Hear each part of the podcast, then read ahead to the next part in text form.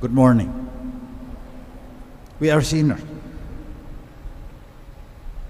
We are plagued by bitter jealousy. First reading, selfish ambition in our hearts.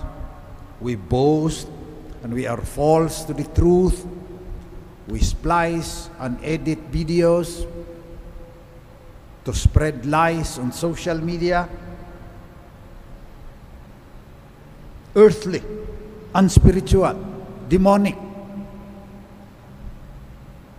Yun nangyayari sa buhay natin ngayon.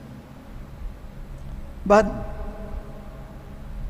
while there is jealousy and selfish ambition, while there is disorder and every foul practice, there are also people with faith who conquer the earthly, the unspiritual, the demonic, and they become peaceable, gentle, compliant, full of mercy, and good fruits without inconstancy and insincerity. May mga tao din. May mga trolls, may mga tao din maka-Diyos. Scientists say that in spite of our predisposition to evil, kinakatigan pa natin yung masama in our DNA, in our genes, in our chromosomes, there is a part there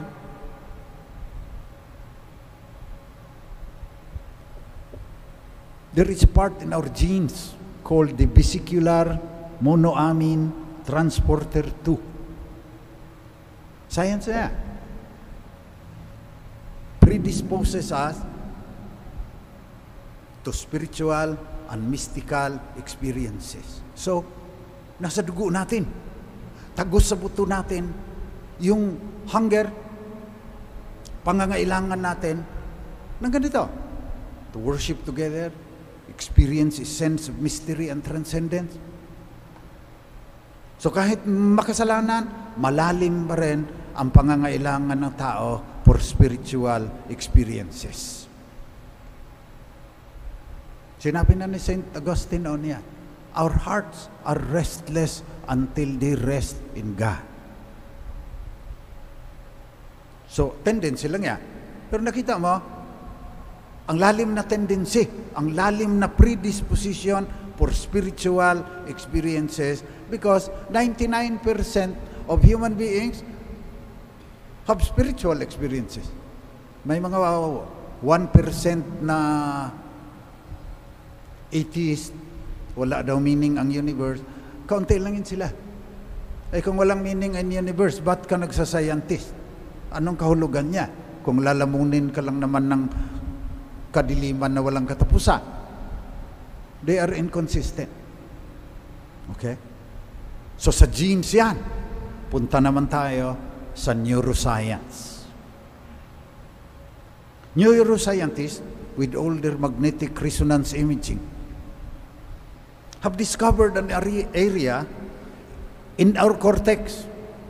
Yung harap ito yung prefrontal cortex. May part dyan, tinatawag ventromedial cortex. Nakalagay sa libro ni Michio Kaku, The Future of Mind, The Scientific Quest to Understand, Enhance, and Empower the Mind. Kikita ninyo yung libro, baka gusto niyong basahin, nakaki- na lalabas sa screen. Ano itong ventromedial cortex that plays such an important role in our happiness? The ventromedial cortex apparently creates the feeling that there is a sense of meaning and wholeness to the world so that everything seems to have a purpose. Neuroscience. Magnetic resonance imaging, eh, resonance imaging, PET scans, CAT scans, hindi ko na maalaala yung iba pa nilang mga nilalagay dyan. Pero, nagkakaisa ang mga brain scientist. May ventromedial cortex na kapag may nangyari you feel depressed. And you experience the feeling that life has no meaning at all. So yung mga taong nagsasabi na magpakamatay na ako, walang kahulugan itong buhay, may sira sa brain nila, may sira sa kanilang ventromedial cortex sapagkat napakatindi ang pangangailangan ng brain ng meaning and purpose. So saan naghahanap ng meaning ang tao? Sabi rin ng mga brain scientists, kailangan yung kamalayan mo, your human consciousness, the brain, has to compute the outcomes of future events with certain probabilities. Lahat ng tao kailangan ng faith according to neuroscience because binabato mo lagi ang sarili mo in the future. Pati yung mga scientists. They believe that the, that the sun will shine again tomorrow. They have no proof, scientifically. They believe. They believe that their equations are valid today and will be valid tomorrow and several years afterward. That's faith.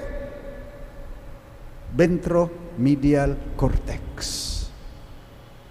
So, babalik tayo. Lord, I believe. Help my unbelief. Sabi noong ama ng bata na inalihan ng demonyo na pinalayas ni Jesus. Lord, I believe. Help my unbelief. So makasalanan talaga tayo. Kasi kahit nasa genes na natin, vesicular, monoamine, transporter 2, alam ng mga scientist kung saan yan, sa kabila ng ventromedial cortex natin na ang lalim ng pangangailangan ng kahulugan, we're still jealous, we're still boastful, we still, we still tell lies, we still become trolls, prostituting the integrity of truth in our lives. Pero ang tindi ng ating pangangailangan, kaya life is a constant struggle. So narito tayo ngayon, mukhang kinakatigan natin yung ating genes na tagos sa buto, yung ating pangangailangan ng spiritual emotions, spiritual experiences. Science yan. Narito tayo ngayon, kaya tayo laging nagdadasal, worshiping, together as a community. Kailangan din natin yung sense of belonging. That's where we experience community spiritual transcendence din yan. Lord, I believe. Help my unbelief. In the gospel today, the Lord said, this kind can only come out through prayer. Mapapalayas mo lang. May mga demonyo na mapapalayas mo lang sa pamamagitan ng pagdarasal. So ang daming demonyo ngayon sa buhay natin, may mga trolls, may mga sinungaling na mga politiko. Anong gagawin natin? Pray. So, how to increase our faith? Yan ang huling sasabihin ko ngayong umaga. Paano mapapalalim ang ating pananampalataya? Lumuhod ka. Umupo ka. Lumakad ka. Lumuhod ka. Just experience God. Huwag ka ng dami mo pang hinihingi. Alam na ng Diyos yan eh. Sinabi na ni Jesus yan eh. Discipline your intellect. Discipline your will so that you could kneel there and just enjoy the presence of God. Do not multiply your words according to the Lord. Seek a deeper form of prayer without words, without thoughts even, just the lifting up of the mind and heart to God.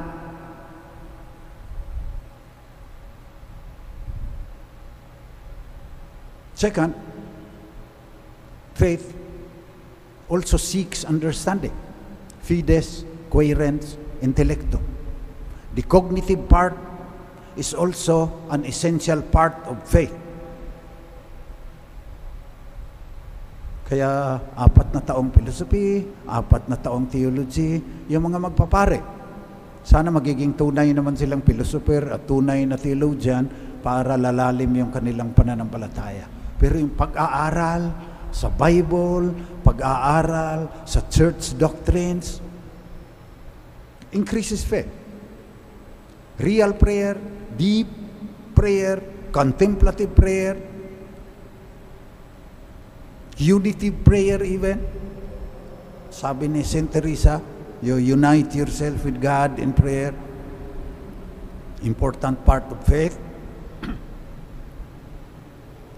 the intellectual part, the faith-seeking understanding, also a very important part of faith and will increase it. and the third, lumakad ka. You walk. Sabi pa ni St. Augustine, once you pray and you attain deeper understanding, your faith will have eyes that can see the agony of the poor. Your faith will have ears that can hear the cry of Mother Earth and the cry of the poor. Your faith will have hands that are willing to serve them. And your faith will have feet that will propel you, that will push you to go to the poor and serve them. Sabi sa Laudato Si, you hear the cry of the poor and hear the cry of Mother Earth, pareho lang yan. So to obey, Laudato Si, you have to increase your faith. Lord, I believe, help my unbelief. And you do that by deep prayer, by deep understanding, and by deep compassion. Then God will answer your prayer. And if there will be enough of us who knows how to pray rightly, there's enough of us who really understand what we believe, doctrines of the faith, there's enough of us who will walk to the poor, hear their cries, do something about their agony. Many demons will be driven out by that kind of faith, by that kind of prayer. Daming demons ngayon, poverty, ignorance, daming nagda-drop out. Gigiran na naman sila sa Ukraine, Naghihintay lang yung China, gigirahin nila ang Taiwan. Wala nang katapusan. Ang daming demonyo sa buhay natin ngayon. And that's why, in the gospel, susundin natin. Lord, I believe. Help my unbelief. Help me to arrive at deeper prayer. Help me to arrive at a more profound understanding of my faith. Help me to arrive at a more profound compassion, especially for the poor, the deprived, and the oppressed. And then God will hear our prayer. Lord, I believe. Help my unbelief.